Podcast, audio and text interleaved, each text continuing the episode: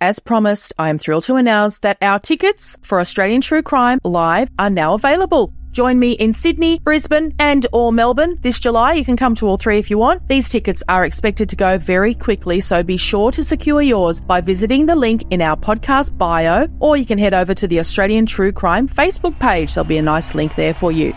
Update for Brisbane Australian true crime fans. Brisbane is almost fully sold out for our live show.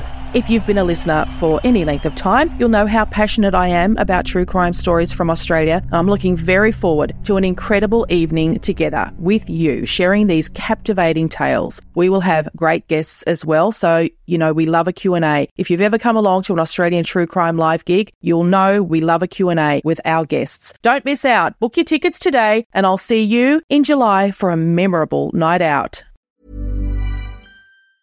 Ever catch yourself eating the same flavorless dinner three days in a row? Dreaming of something better? Well, HelloFresh is your guilt-free dream come true, baby. It's me, Keke Palmer. Let's wake up those taste buds with hot, juicy pecan-crusted chicken or garlic butter shrimp scampi. Mm. Hello Fresh.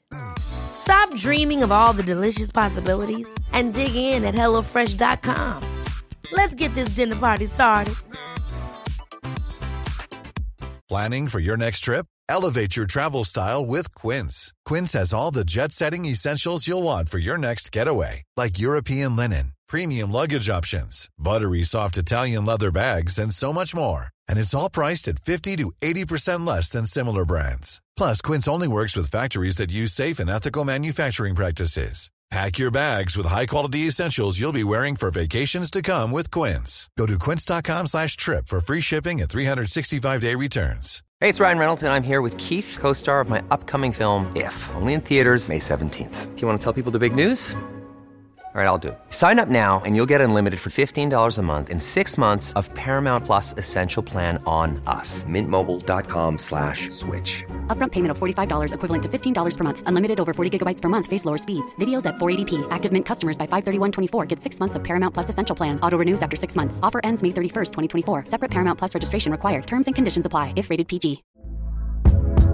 Hey there, it's Michele Norris. I'm host of a podcast called Your Mama's Kitchen. When I travel, I'm usually looking for a way to find a taste of home when I'm not at home. And one of the things I love to do when I am at home is entertain. And Airbnb allows me to do that. When I was in California recently, I rented a house that had a great kitchen. And when we were sitting around the table, we we're all thinking, we're in someone else's house. Someone could be in all of our homes as well.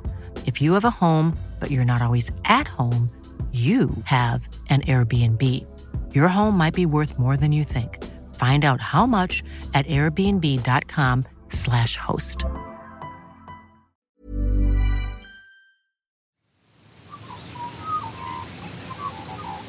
The producers of this podcast recognize the traditional owners of the land on which it's recorded. They pay respect to the Aboriginal elders past, present, and those emerging.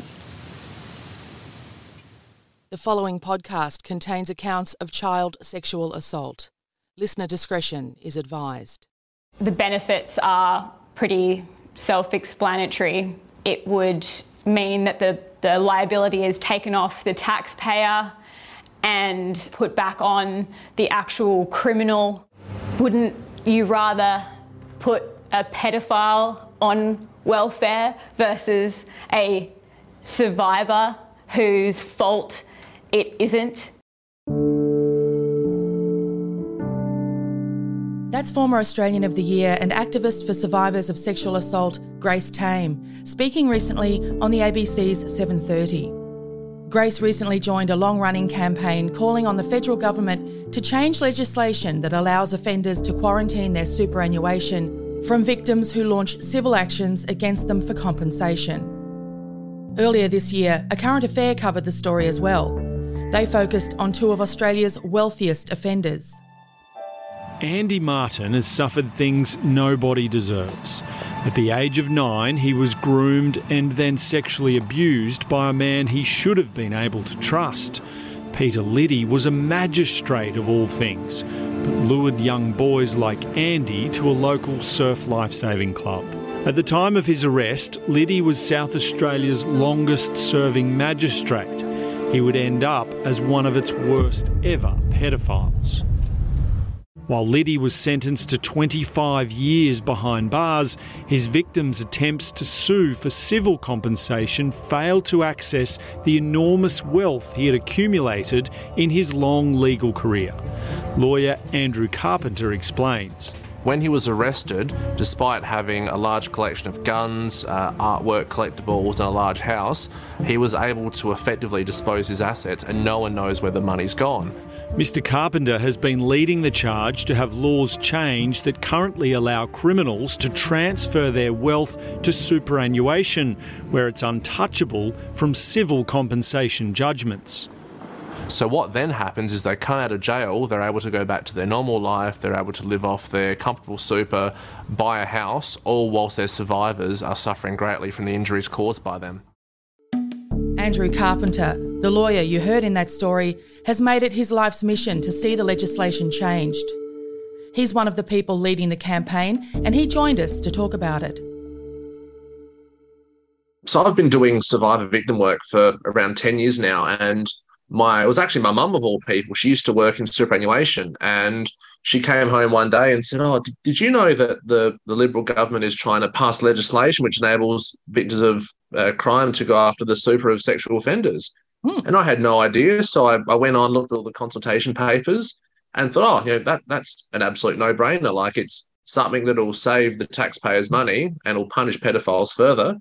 And I thought that's great, and so I thought nothing of it. And then every, I think my mum's work had board meetings every two months. And every time she'd always raise, oh, you know, we discussed this again. And so I just thought, well, something like this is should just be easily passed because it's right now it's the taxpayer that's basically covering the cost of all pedophiles' crimes. So whether it be through Centrelink, Medicare, um, housing, and so on. So so, what do you mean by that, though? What, what, do you mean by we taxpayers were covering the cost of their crimes their housing or their victims housing and all, all of those things you just mentioned victims right. so many of the victims they will never be able to work they'll never be able to own a house and they're effectively on Centrelink. And so uh, what I'm seeing is a lot of people from the ages of 18 until death are on Centrelink.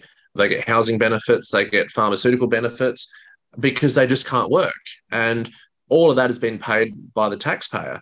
Mm. And it just baffles me that a change like this hasn't happened. So all through 2019, I kept on asking and just thought, you know what, something's obviously not changing. So in 2020, I just thought, you know what, I'm going to try and make some noise about this and try and get that change. So from 2020 until now, I've been basically contacting politicians, advocates, and every politician I've spoken to at the first instance had no idea about this proposed legislation. Was it affected by the Royal Commission, the Royal Commission into institutional re, what was it responses Abuse. to child to child sexual abuse? So obviously through that process, um, let's say the Catholic Church, for example, was asked to compensate victims um, individually, specifically, but not not offenders specifically compensating their own victims one on one. Is that that's what you're talking about here?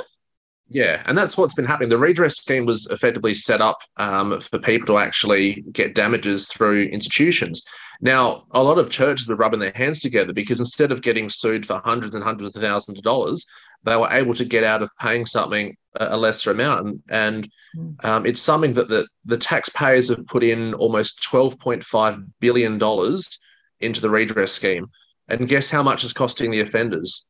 Nothing. Nothing. Nothing. Ever. Wow. This is extraordinary. And what, yeah, it's, it's ridiculous. I had a meeting with the Department of Home Affairs a while ago, and they were talking about setting up a, a new fund that's $150 million that's targeted to compensate people from overseas that are being abused. Because what's been happening through the pandemic is a lot of these pedophiles can't actually travel.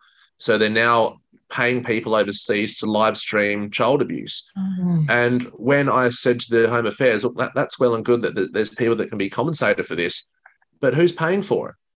And I, I always hate using this example, but I did a lecture at Adelaide Uni the other day, and I said, put your hand up if you've got a speeding fine lately. And people put their hand up. What do you care about more, the points or the financial consequence? And everyone says, oh, yeah, the fine. Mm. And you think we're seeing a lot of suspended sentences and very short jails terms.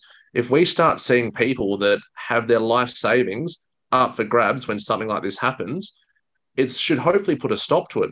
Most days in court, half the list is it's growing, and it's most days it's half the list of suppressed identities of people abusing children. Mm. Now it's it's not slowing down. The only way that you could try and do that is either uh, make harsher jail sentences, which um, there would obviously be blowback from lawyers and and courts about that, or make legislative changes where people are finally truly accountable for all the crimes. It's the crimes that they commit. It's something that carries the survivors for life.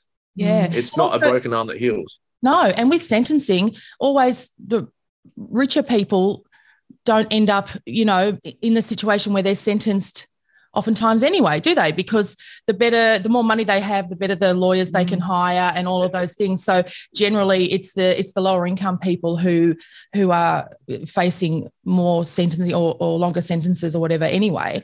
If we're talking about financial compensation, then that's going to hit everybody. It will. And the common trend that's been happening that I've noticed over the past few years, in a lot of matters that I do, is that when offenders are arrested, right away, they'll mortgage their house, they'll get the best lawyers possible. And what they'll try to do is deplete all their assets in legal fees. And then when it comes to the people suing them, they just say, bring it on, you can't touch me, because there's a significant level of narcissism about pedophiles where they always turn around and they look at their offenders and they say, How dare you do this to me? Mm. I had one offender that um, he was found guilty mm. in district court. He appealed to the Supreme Court, upheld guilt, High Court upheld guilt. There was four independent witnesses that saw him abusing this child. And when we went to sue him, he had the goal to say, She is ruining my life. Mm-hmm. And he said, I would rather pay a barrister $20,000 a day to run her through the ringer of going to trial again than forgive her a cent. Until I reminded him that he owns a million dollar freehold house, and I'd be more than happy to take that off his hands. Now that that matter went, matter went away pretty quickly after that, but that's just the attitude that pedophiles show. And in, I've been unfortunately dealing with pedophiles for for many years, and I always find them to be the worst criminals because there's no level of justification for abusing a child. No. If you look at murder, you know, self-defense, self-defense of another, drink driving, oh my my friend had a heart attack, I had to drive him to a hospital. There's mitigating sentences with all crimes, but there's none with these crimes. There's no justification, there's no argument of a valid defense. It's an intentional act that's done for someone's self-gratification especially mm. when we take into account you know this fact that we know now that such a small percentage of these offenders are clinically pedophiles that so often this is a crime of opportunity that people just see these victims as defenseless as helpless as there basically. It's an opportunistic crime. I mean that's just the worst case of, of, of offender. Yeah and I've, I've got two children well i've got two young children. I can't think you know of anything what anyone would harm a child. It's it's just baffling me, but it's it's such a sickness that it's still happening, and the punishments don't meet the crimes. No. It, it should be something where these offenders need to be wholly accountable for the the lives they ruin. Well, the other the other growth the other growth sector in our community is aged care. I was just reading two days ago that that sexual assault in aged care is growing, and uh, especially in dementia wards. And again, um, this is a crime of opportunity. This is another group of people in our society who are helpless. And that's all people are doing. They're picking on vulnerable people with the hmm. hope that they don't come forward. Yeah. And there was an inquiry done in 2010 known as the Mullighan Inquiry.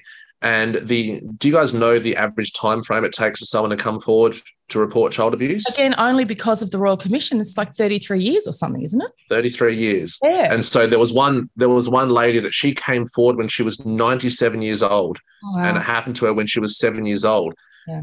And the redress scheme set up for a period of 10 years. Once that once that finishes, then what? When people finally um, come forward, and it's not something where people just think i'm going to come forward i had one uh, a client of mine she came forward after 20 years after hearing a song on the radio and the mm. words spoke to her and she just went i need to come forward i've had people that have basically broke down in front of their parents when they talk about why they got d- divorced because of the behavior of their child yeah. and they said I-, I acted out because this happened to me and it's yeah. not something where you can go to hospital and say hey look at me i've been assaulted It's something that people carry these secrets for years, and most of the time, it's because the offenders are saying, "Oh, you know, if if um, you hurt me or if you report me to the police, I'll go to jail," and that's often after a long period of grooming.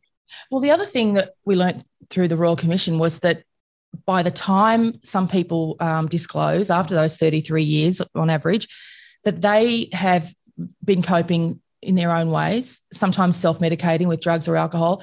And sometimes there's a, a, fairly large percentage of those people who have come in contact then with the, the legal system in negative ways. And so that makes it hard for them to pursue their offenders through the courts. I'm sure you found that in, in your work. Yeah, it's the hard thing with the, the lack of period or the lack of time is um, if someone said to you, What were you doing on uh, June 9, 1993? Wouldn't have a clue. You have no idea. So the, the thresholds for criminal matters is beyond reasonable doubt. You need to be able to pinpoint an exact date, exact time when something happened a lot of these people have the most traumatic times in life happen when they're such a young age oh. and it will be impossible to know exact date. so that's how a lot of these offenders get off because they can't actually prove when and where it happened the, the closest that people can get would be oh well, i was wearing a, a summer uniform so it must have been either the first term or fourth term where the civil courts are there because they have a different evidence onus it's on the balance of probability so you can safely say well a court can say it's highly likely that this happened, that the conduct happened, the injuries flowed thereon. So the, the conviction rate in in Adelaide from a few years ago was less than two percent of child uh, sex matters. Yeah, but then the success in that interim, in that interim, as a victim, I may have um, developed uh, an alcohol addiction. I may have some yeah. convictions for petty theft, for assault, for you know because my life, as you were saying earlier, has spiraled. It's, uh, you know, I've not been able to work as a result of my PTSD and all of those things. Yeah, it's, um, I've had clients that um, have not been able to leave the house and they're in their 30s.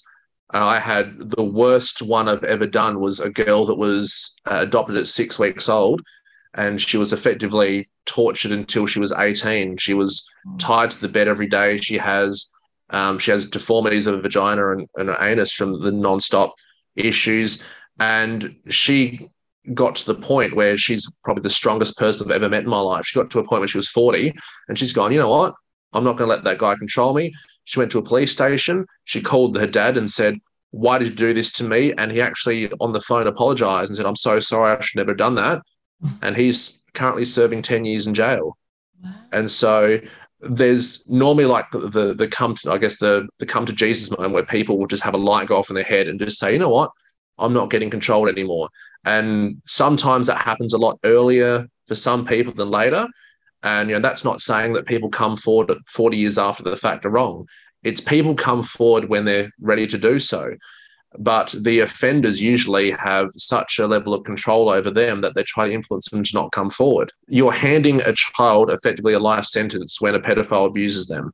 That's so true. And that's the one thing that the courts need to to realize and that people start needing to be truly accountable for their um, actions because what happens an offender will go to jail for 5 years they'll come out and they'll use their superannuation they'll buy a house mm. they'll live comfortably all while their survivor is in government housing, struggling to make ends meet.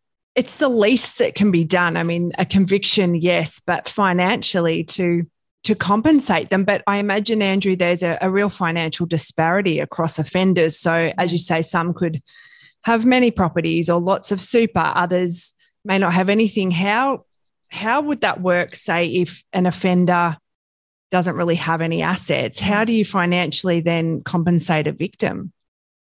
So there's avenues you can get compensation through. It's through the Victims of Crime scheme, and that's that scheme is known as the scheme of absolute last resorts. But then to get victims of crime, there has to first be a, a guilty verdict. Yeah. And so if there's no con- no conviction, then that scheme doesn't apply. And what I'm seeing across the board is more, most people don't have houses. Almost everyone that's worked since the 80s has some level of super. Mm-hmm. And so the, the time has gone where people can wave their hands in the air and say, I've got nothing when they're sitting on a large super fund. Yeah. And I think the taxpayers would much rather carry someone on an old age pension for the next 10 years rather than a survivor who's effectively going to be on Centrelink for you know, the age from 18 until when they pass away.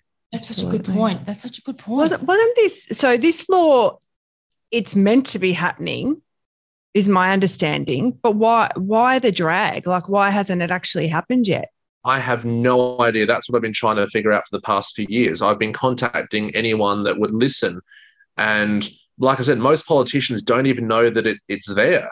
I met with um, the Treasury a while ago and they were simply saying, oh, well, it's going to take a while to set up. And I said, all right, well, when the pandemic hit and the government realized it was going to cost billions and billions of dollars, how quickly did the legislation change to enable people to have early access to their super? Yeah. And we're not we're not talking about, you know, a small amount of money.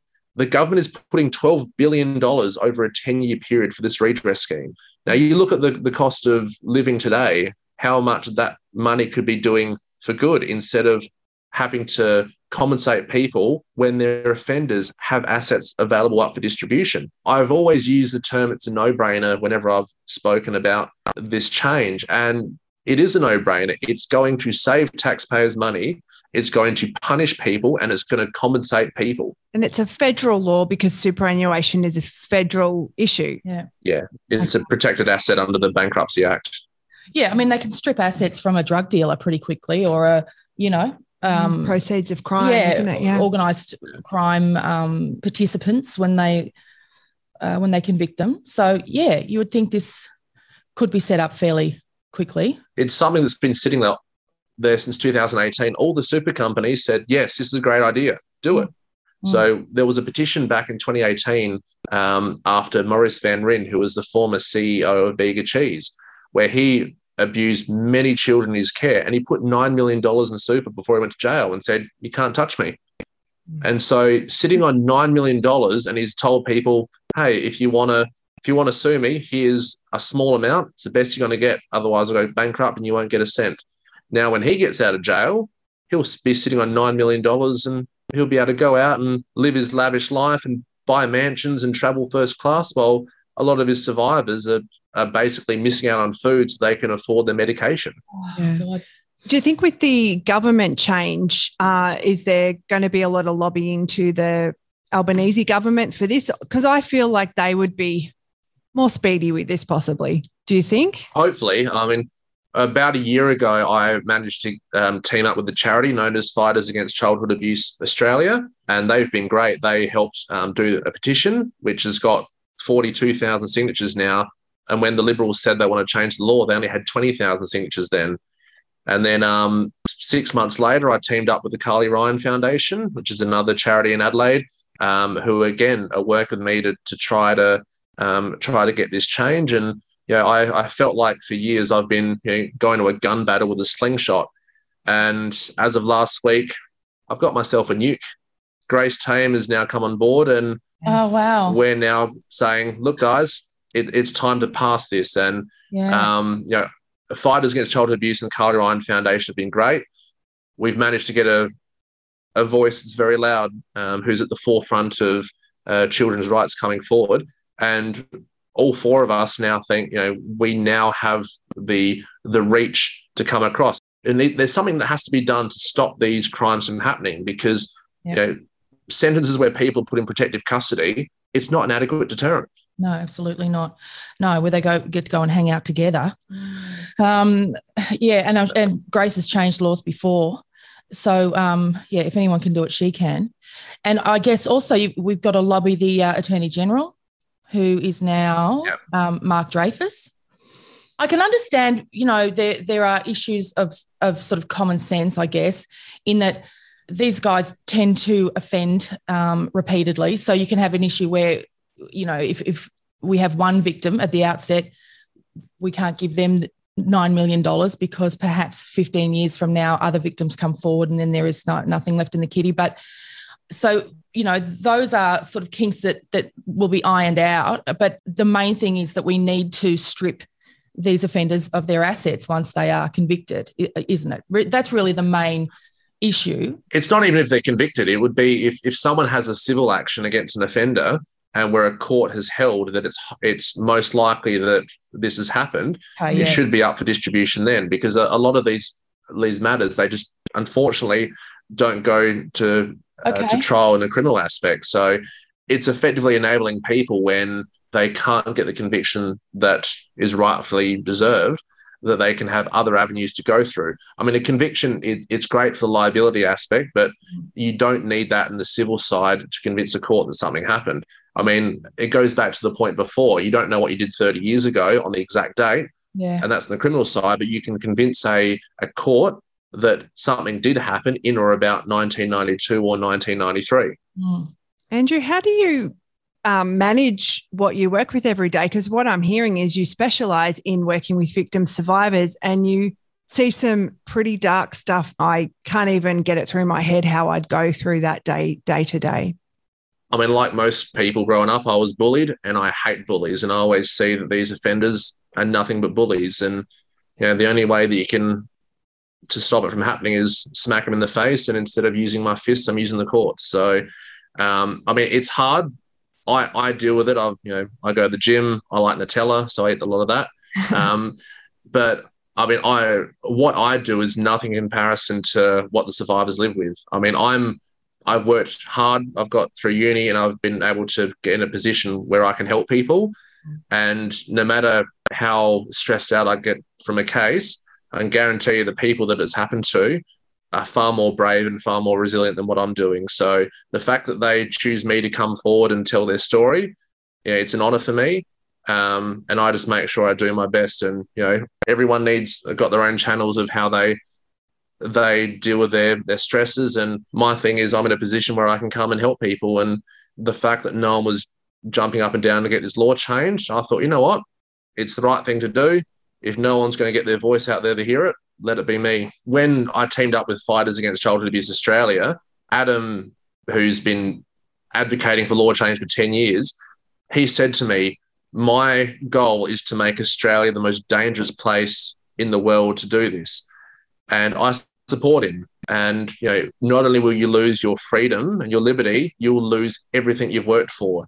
And so you're going to start seeing a few people that offend and then going, oh, well, if this super changes, I'm not going to get out of jail and go back to my house. No. I'm going to get out of my jail and go back to government housing and you know have to work and and scratch and claw for for everything I I make. And Yeah. unfortunately, with most of these people being narcissistic, unfortunately they go to court and they go to jail thinking that they're still innocent. But once you start hitting someone's pocket, that's when people go, "Oh, maybe I did screw this up."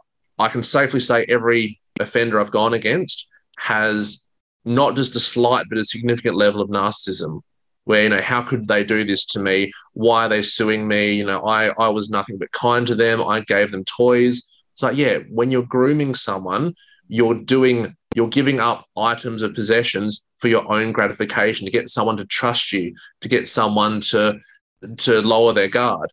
So i've never met a offender that i look at and think oh that guy seems like a normal everyday bloke. There's normally something that you can tell right away the way they act the way they talk. Um, but yeah it's it's always narcissistic. It's always controlling. Uh, it's always someone that tries to deflect blame onto onto other people. But you know when when you abuse a child there's no one to blame except yourself. And that's the one thing that a lot of survivors come forward when they see me. They say oh you know i feel bad coming forward. I feel bad suing him. And i'm like no that's you know it's 30 years after the fact and they still have this level of control on you and it's never someone's fault that it happened. You know, sexual related offences are never anyone's fault. You see people saying, "Oh, but they wore different color panties or a low cut top." Bullshit.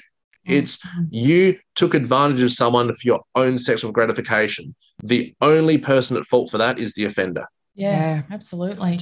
Um, and the thing about you know what you were saying before uh, is it Andrew from Fighters Against Childhood Abuse Australia saying that he wants Australia to become the most dangerous place for people to abuse children is that the, the first thing I thought about when you said that is that um, it feels like we unfortunately punch above our weight in terms of producing sex offenders against children. It feels like I don't know if that's real, but it feels like whenever they bust a big um, international ring of you know online offenders or, Yeah. or you know it feels like god why they're always australians feel like they're at the top of the tree of these things Yeah. um you know yeah throughout the developing world there's always australians involved in these horrible situations and it's it's never someone busted with one photo. Ah. It's always someone busted with thousands. Yeah. And you think with with this super change, if someone has an image of a person and they lose their super, people start going, "Oh, okay, well, you know, we need to stop that right away." Because Yeah. you look at say say when people start committing crimes, if you you rarely see a first time offender robbing a bank. Yep. It'll be someone that you know starts stealing Kinder surprises, and then they move on to textbooks, and then phones, and then cars, and it grows that way. A lot of these men, they have to start by doing something. They'll access access the dark web, and you know, it, like you, you said, it's it's always Australians that seem to be doing this, and it's always tens of thousands of images. There was there was a guy um, recently that he was found with four hundred thousand images. Mhm. It's like how how can you Yeah. you and you start thinking if there's is some there's a group of offenders out there and all of a sudden they they realize that one of their friends has lost everything and won't be able to en- enjoy his nest egg that he's worked so hard for and i say he because almost almost 100% of the people i've done have been male um, so it's not sexism it's just unfortunately my experience that people will start thinking oh maybe we shouldn't do that it's yeah when when you do something wrong you go oh i might get punished for this but when you start going, oh, well, who's going to find out? But then you go, oh, hang on, I could lose everything. I could go to jail. I could lose my house. I could lose my my cars, my everything. And that's how it should be. It should be that we now need to finally make these people accountable That's it. for the horrendous crimes they, they commit. Yeah, you lose Mm. everything for being a drug dealer. Why on earth wouldn't you lose everything Yeah, everything exactly. for? Yeah. And look how quickly the police act when you know, all of a sudden they arrest a guy that hasn't worked in 10 years and has three Ferraris. You can guarantee within a week Mm. there's, you know, Ferraris and gold chains and Taken things like that that are It is, and the, And the that- damage is so much worse Hmm. with what these people are doing because, yeah, as you said, it. I just can't get over it. They're just the selfishness and the evilness, and it just, yeah, it t- turns a child's life tra- trajectory just Mm. in a different way, and it wrecks it. It's so sad. and what they'll try to do with the criminal thing is they'll try to make it go to trial because they'll think that their survivors aren't brave enough to be cross-examined and you know, being cross-examined when you're recounting the most traumatic thing in your life would be horrible because then people bring into question about your sexual history about you know oh well you've you've been arrested for stealing Yeah. a chocolate bar. That's a dishonest thing. So you're a liar. People feed on the fact that these people won't come forward and that's why they they try to um, go after a particular kind of person because it's a significant level of control. And so, like you said before about um, dementia patients, I mean, how how could a dementia patient convince a court beyond reasonable doubt that something happened? Yeah, Mm. absolutely. But But women with disabilities are Yeah, often have a higher rate of abuse because some people are nonverbal. So how do they give evidence? Yeah. And you think when when people start going, okay, well, I might not get found guilty in a court, but based on certain injuries that people sustain when they've been sexually abused, where a doctor can look at them and say, well, these these signs are consistent with a sexual abuse, instead of 100% guilty, on the civil side, you can convince a court that it happened. Something like this might trigger some people coming forward because they say, well, or they might see that I've been silenced. I don't want to go through the criminal aspect. Mhm. But the civil side is something that I can finally get a finding Yeah. that something happened to me and get the, the redress I deserve. And it's it's not going to have such a minuscule success rate as what a Yeah. criminal side would have. True. Mm. And at least it's it's actually forcing offenders to say, right, well, if you really want to go to court and, and air this out, your right to silence isn't there, guys. In the civil side, they do not enjoy that right to silence. They have to get up and run the exact same gauntlet like offenders do. Like you see, whenever a person is arrested for child sex related matters, they almost instantaneously in, have a redacted identity. So their identity is So true, suppressed. yeah. Mm. And so they can still be out in the community, they can still be doing all kinds of stuff. But with the civil side, you know, you are named, your identity is out there, and you now have to get up in front of a judge and you have to subject yourself to cross examination. And the one thing that narcissists hate is when they're put on task. And I have a very strong female barrister that I use, and I guarantee you, a narcissistic man against a strong woman will lose every day of the week.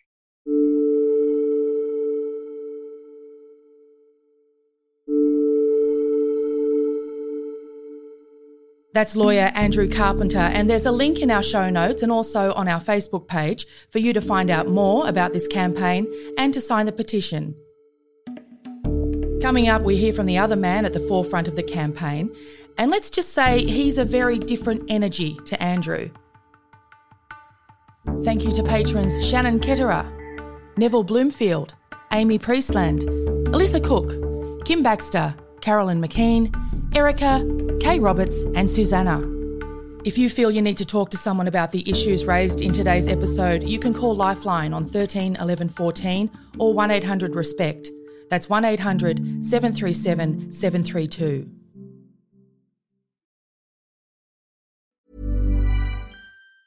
A lot can happen in three years, like a chatbot may be your new best friend. But what won't change? Needing health insurance. United Healthcare Tri Term Medical Plans, underwritten by Golden Rule Insurance Company, offer flexible, budget friendly coverage that lasts nearly three years in some states. Learn more at uh1.com. Jewelry isn't a gift you give just once, it's a way to remind your loved one of a beautiful moment every time they see it. Blue Nile can help you find the gift that says how you feel and says it beautifully with expert guidance and a wide assortment of jewelry of the highest quality at the best price. Go to BlueNile.com and experience the convenience of shopping Blue Nile, the original online jeweler since 1999. That's BlueNile.com to find the perfect jewelry gift for any occasion. BlueNile.com. Even on a budget, quality is non-negotiable. That's why Quince is the place to score high-end essentials at 50 to 80% less than similar brands. Get your hands on buttery soft cashmere sweaters from just 60 bucks, Italian leather jackets, and so much more. And the best part about Quince, they exclusively partner with factories committed to safe, ethical, and responsible manufacturing. Elevate your style without the elevated price tag with Quince. Go to quince.com slash upgrade for free shipping and 365-day returns.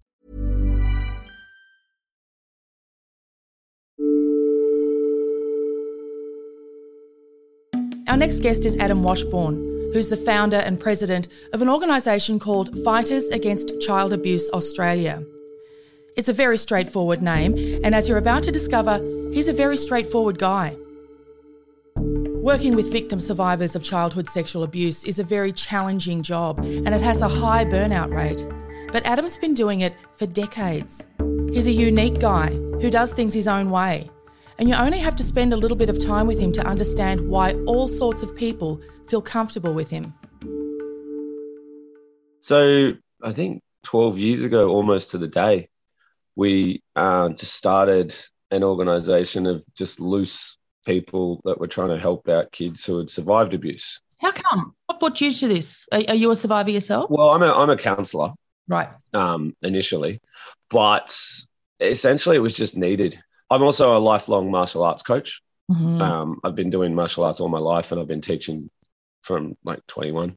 And so I would have a lot more success counseling kids who I would say hold pads for or play basketball with or something physical where I could interact with them and have a chat while talking.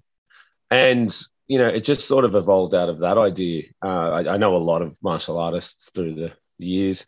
And I sort of said, hey, you know, if I could find a kid in your area that needed help, would you be willing to take them on? And they, yeah, no worries. And they just, it was just a, you know, sort of attitude of giving back. And everyone that I spoke to wanted to help. And so, you know, my partner and I sat down and we worked out we've got people here, here, you know, we might want to qualify them somehow. So we started checking working with children checks. We started making sure they were qualified in terms of instruction. And then we would have people come to our Facebook page and just say, Hey, you know, I'm in the Newcastle area. Do you have someone? And it'd be like, Yeah, great. Go see this person. Tell them Adam sent you. And we'll mm. take care of the bill. We'll take care of your uniform. Just go down and train and, you know, try and get it out, have a chat, you know, with the instructors. Martial arts coaches, the ones that we speak to, make great mentors. And it really helps survivors of child abuse to to come out of their shell, and then we sort of started just naturally expanding into other activities, gymnastics, um, dance. We've now got uh, music therapy mm. offered in several Sydney suburbs. We've got, you know, a pro wrestling gym if if that's what they're into. Um, we've got so many different activities that they can go to, and then it just sort of grew organically out of that the Facebook page kind of led to, hey, you've got to help us change the laws, which started a legal reform campaign with literally, you know, my partner and I Googling till three in the morning trying to work out how to do that. Yeah. um, we got we got really lucky and found a, a committee had formed on the child sexual abuse laws in New South Wales, and so we put our first submission into that and went along to state parliament and, and spoke to the ideas that we had, and it just sort of evolved very organically. Now, you know, we've got an anti-bullying program, we've got the legal reform program, we've got the Phoenix program, which is the the survivors program. Um, we've got a court support volunteer program. Uh, we've even got a court support Staffordshire Bull Terrier that can go along. Oh, yeah, wonderful. Yeah. We flew up to Brisbane for a survivor once and went to court with her, which was really lucky because the system was not good. We ended up literally standing between her and her abuser in the line to get into the court. And we're just going, oh this God. is mental. Why is this happening? You know? How does that happen? Yeah. Yeah, it was it was all very organic and we've been going for 12 years now. Um, we're pretty proud of what we've done. We're entirely volunteer run.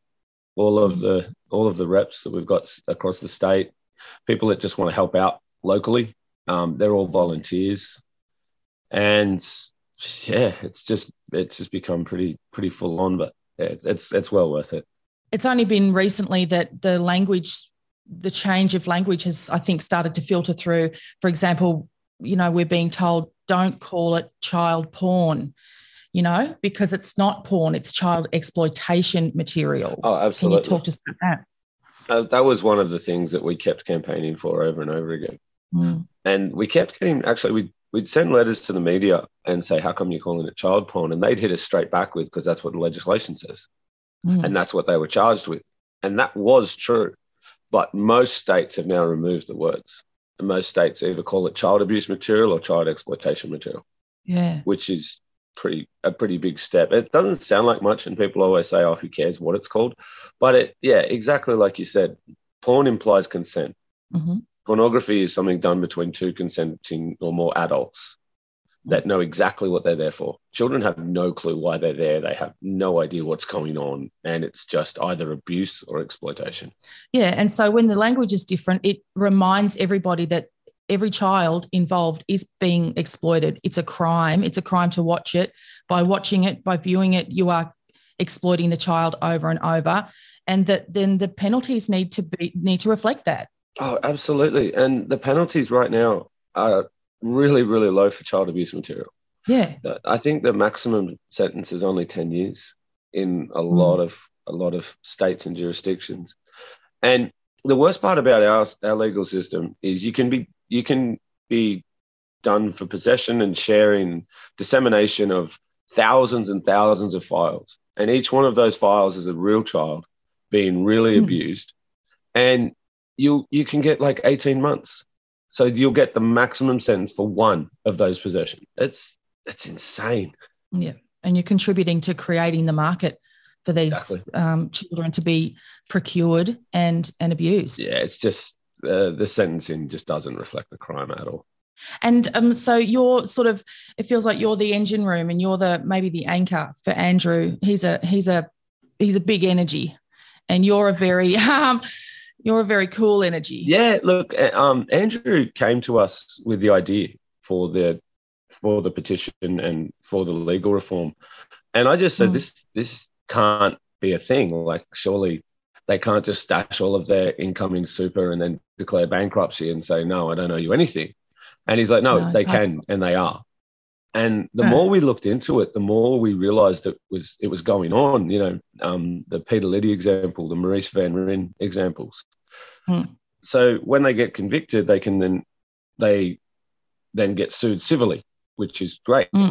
And what we're finding is a lot of the, the ones with money are stashing it in a superannuation. And Andrew came to us with this idea and said, "Hey, let's do this. Can you can mm. you hmm. help me out?" And I said, "Absolutely." And you know, we put the charity behind it, and we started raising awareness of it, and things just sort of snowballed.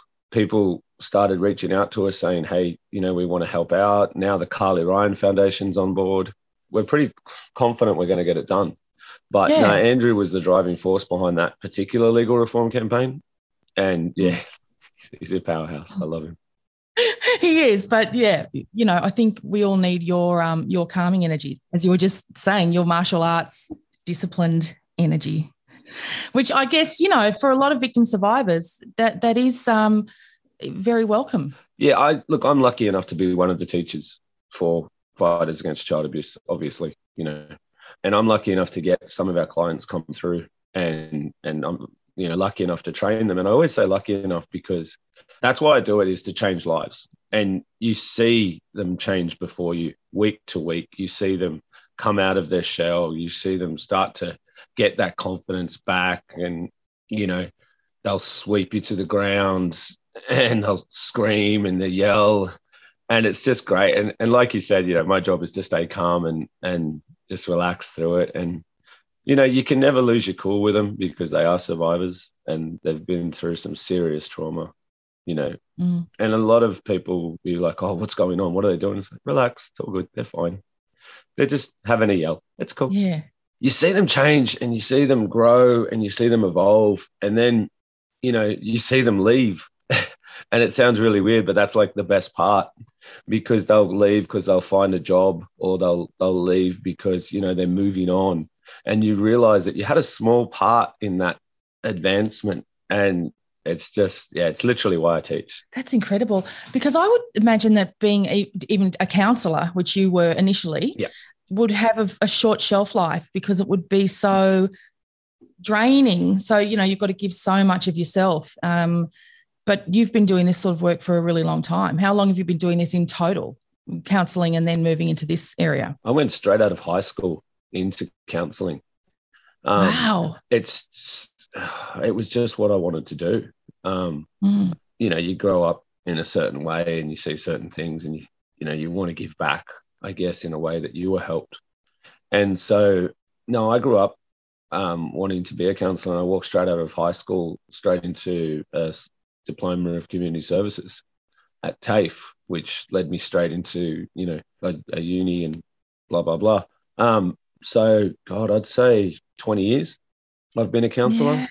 Um, having said that, I don't, and this is just my experience, right? I'm I'm not going to bag out. I don't really see much value in the traditional model of counselling, especially mm-hmm. for like complex post traumatic stress disorder, which is what you see quite frequently with child abuse. Um, the sort of traditional method of, of counselling is great if there's already healing going on. You know, you can mm-hmm. you can guide someone through a trauma if that makes sense, but mm-hmm. you can't really expand on it, and you kind of need to have you know psychiatric care. You you sort of need to have other care structures in place. Yeah, and, and I find that what we do with FACAA, it's not I'm not going to call it the best option. I'm going to say it's another option, especially for people who are at that stage where they're feeling angry, where they're they're feeling you know shame, guilt, all of these mm. emotions, and they're not really dealing with them in a traditional manner. Mm. To kind of sit that person down and say, "So, how did that make you feel?" You're probably going to cop. Well, how do you think it made me feel, mate? And yeah. when a FACAA client, like I get emails and pictures and you know, photos from all around Australia. When a FACAA client gets to a stage, they they kind of want to help themselves, if that makes sense. It does. I was just about to ask you. You know, Andrew's been t- talking to us about um, about the lives that victim survivors often end up living because they can't work because of the m- medical issues and all of that stuff is the indignity that they are left with yep. oftentimes because of the financial situation yeah. that they're left with and I was thinking, of, you know, when you just said that they get to a point, hopefully, ideally, where they want to help themselves. I mean, I guess that's what he's trying to talk about too is giving people back some dignity by giving them some financial redress. Absolutely. And that's kind of what we talk about a lot here at FACAA is we, we try and break the cycle. Now, yeah. we're not referring to they're going to reoffend and hurt more kids because that just doesn't go on as much as everyone thinks it does. Um, okay. What we're referring to is exactly what Andrew was talking about the, the cycle of they don't live up to their potential. They end up on welfare. They end up, you know, Centrelink appointments, which is really degrading. As someone who's been yeah. unemployed, it's really hard to yeah and when these people have already traumatized yeah to be re-traumatized by a system over and over again and told look you're down there somewhere uh-huh. and that's part of the the you know if they can achieve that financial freedom they can achieve that sense of empowerment they can say hey you're not going to hold that power over me anymore Mm. i'm not going to be that that low scumbag or whatever that you said i was. Yeah. and here's here's how. Thank you very much you know? Mm. that's definitely part of what we want to do with the car. We want to break the cycle. We want to empower the survivors Mm. to reach their potential to live their lives you know away from a life of psychi- psychiatric appointments away from a life. I mean look don't get me wrong. Money won't heal trauma. No. it's that simple but Yeah. it will go a long way to empower them it will go a long way to pick them up and and and help them rise up themselves Yeah, well, you know, we, as we've been saying with Andrew, it just it feels like everyone who hears about this idea um, says, "Of course, Yeah. it's a no-brainer." exactly as Yeah. we were saying to him, you know, they're very quick to strip the assets from a drug dealer or you know anyone they've caught participating in organized crime of any kind. Yep. So why not? Yeah, absolutely. And and that's the thing. Originally it started as an idea not to take their super and leave them broke. Hmm. What it was was an Hmm. idea that say you got 400,000, well you pay us what you can and Hmm. what's left over we'll take out of your super. So they couldn't just go, no, I got nothing. Like here's 50 Yeah. grand, go away. You know, it it was an idea to top up so that they weren't left without an ability to pay because they were using Yeah. the Bankruptcy Act and they were using the superannuation clause to avoid paying in Mm. the civil. And, and in 2018, it went through the finance minister. Mm. You know, Kelly O'Dwyer literally made an announcement we're doing this, we are making these changes. And Mm. then nothing. Because, Nothing. like you said, everyone says this is a great idea. Why isn't this happening? And yeah, even the finance minister then said, "Yep, we're doing this." Or sorry, the minister for superannuation, I believe, mm. said, "We're doing this. It's done." And she had an announcement. She had, you know, several advocates with her. She had a couple of the survivors with her when she made the announcement. Oh God. And then just, yeah, got lost in the shadows, I guess. Is there anything worse? Is there anything bloody worse than enjoying the fanfare of the announcement and then not doing it? The only thing worse than that is actually having survivors with you for the photo call. Yeah. Like that sucks. Yeah. Yeah. When we um when Andrew first approached us, we Googled it and we could see the the fanfare and the the you know Kelly O'Dwyer making changes and we're just sitting there going, and you didn't do it. Like all you had to do Oh. was just tip it over the line. What Sign happened? something. Literally sign something. That sucks. That's right. Yeah, sign the bit of paper, but you didn't do it. Yeah. And uh, yeah, apparently Treasury say, oh, it's a complex issue. If you ask Andrew, he can literally quote word for word how to do it in about two sentences. Yeah. It's not that complex. And COVID has taught us that, you know, when they need to Oh, move quickly, Yeah. you know? Yeah. Yeah. When you need to get stuff do done, you can. Yeah. Mm. You'd think that the um, fanfare and the and the big announcement would make create a need for it to get done, but yeah, I got the photo.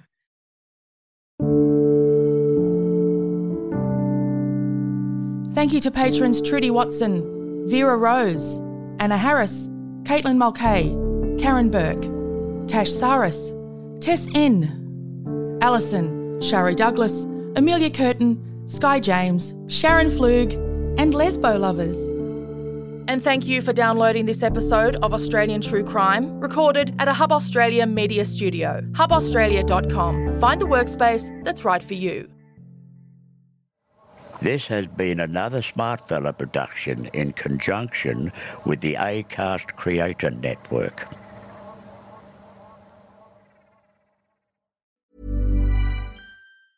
Ever catch yourself eating the same flavorless dinner three days in a row?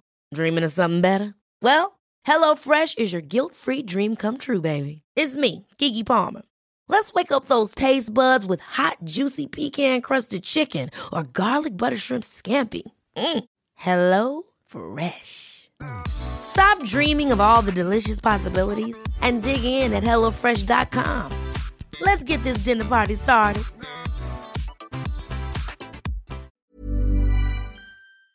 As promised, I am thrilled to announce that our tickets for Australian True Crime Live are now available. Join me in Sydney, Brisbane, and or Melbourne this July. You can come to all three if you want. These tickets are expected to go very quickly, so be sure to secure yours by visiting the link in our podcast bio, or you can head over to the Australian True Crime Facebook page. There'll be a nice link there for you.